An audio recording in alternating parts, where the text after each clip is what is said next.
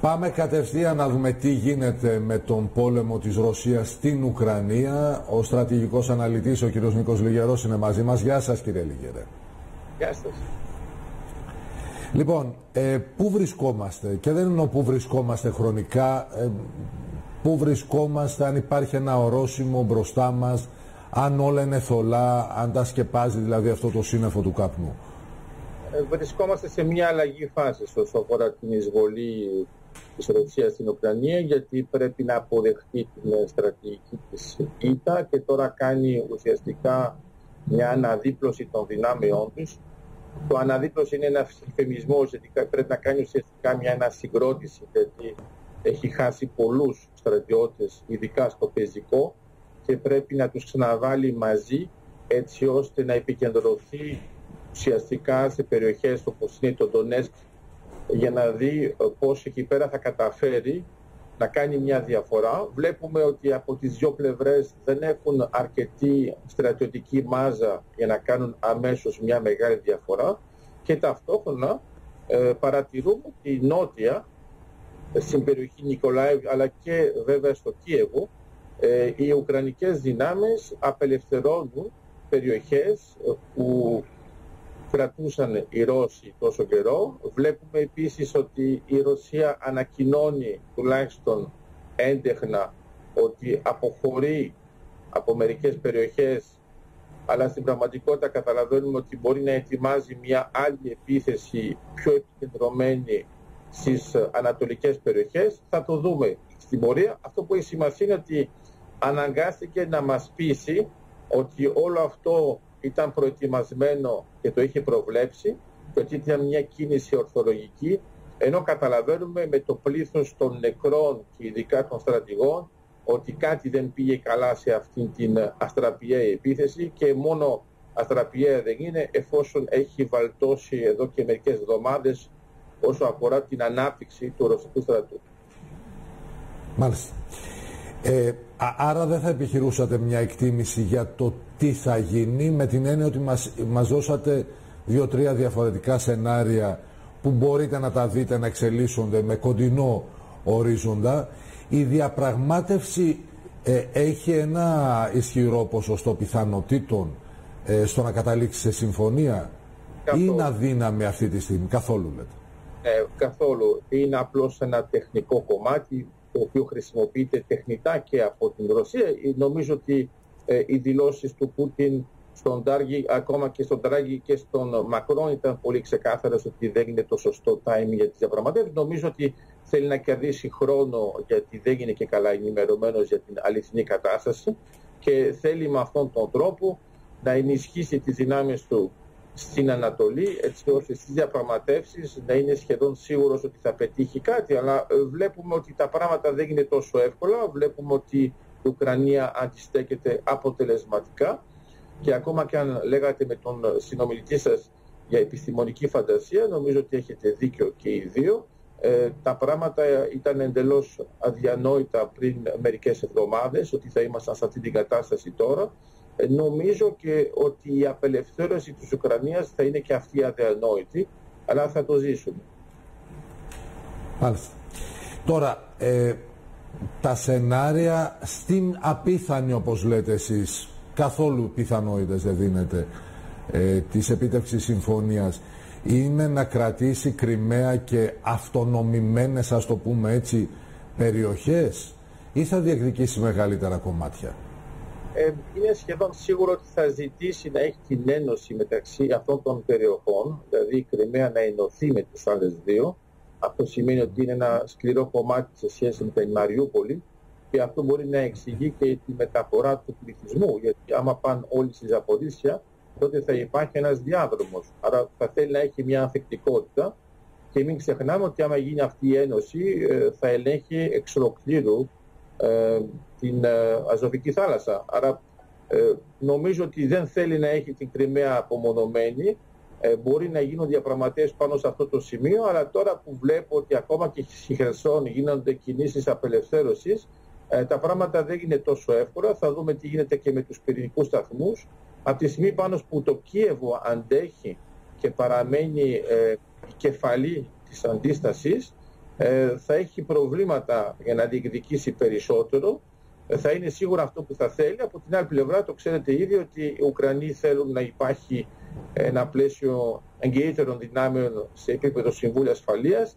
Ε, είναι και από αυτή την πλευρά ένας έντεχνος τρόπος να καθυστερήσουν τα δεδομένα γιατί όταν η Ρωσία ζητά από την Ουκρανία να είναι ουδέτερη δεν εννοεί την ίδια ουδετερότητα εννοεί ότι να είναι προσβάσιμη στη Ρωσία. Ενώ από την πλευρά της Ουκρανίας είναι ότι θα δεχόταν μια σχετική ουδετερότητα με την εξασφάλιση ότι θα υπάρχει μια υποστήριξη από τις μεγάλες δυνάμεις που βρίσκονται βέβαια στο Σύμφωνο να, να ρωτήσω τώρα κάτι ε, για να πάμε λίγο και στο πολιτικό πεδίο.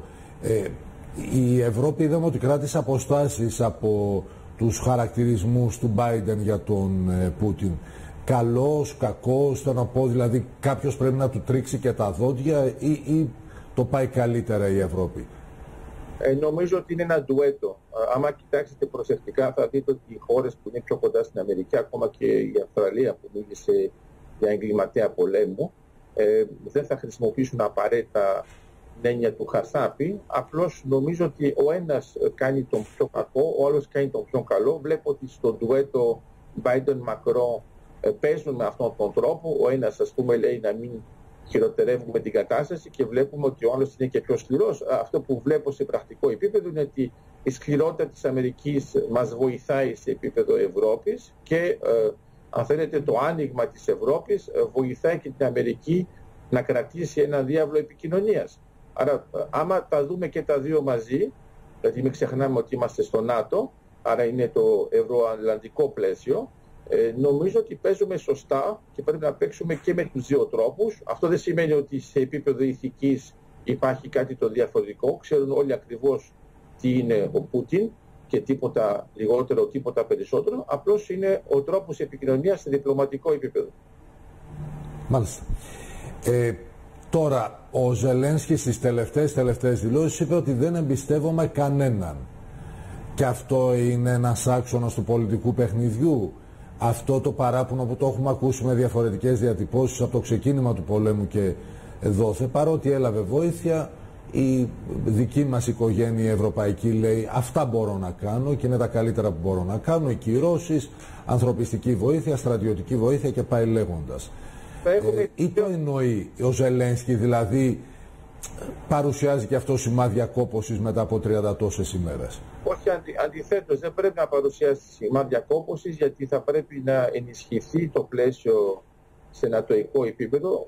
Ουσιαστικά δεν θέλει να κουράσει τους δικούς μας με δεδομένα που θεωρούμε μετά δεδομένα. Άρα ε, αναζητεί και παλεύει για να απελευθερώσει περιοχές, ταυτόχρονα αναζητεί ε, άρματα, αναζητεί όπλα για να μπορεί να κάνει αυτό που πρέπει να κάνει και εξηγεί ουσιαστικά ότι αυτό που κάνει για την Ουκρανία δεν το κάνει μόνο για την Ουκρανία, το κάνει και για την ίδια την Ευρώπη. Άρα πρέπει και η Ευρώπη να πάρει σε ευθύνες της και αν δεν βοηθάει αρκετά την Ουκρανία, μην έχει μετά παράπονα ότι θα έχουμε προβλήματα και σε άλλες χώρες. Άρα νομίζω ότι αυτό το έχουν καταλάβει πολύ καλά οι χώρες και το γεγονός ότι ο Ζελίνσκι μίλησε ήδη σε 17 βουλές ε, σημαίνει ότι... Και στη δική μας την άλλη Τετάρτη.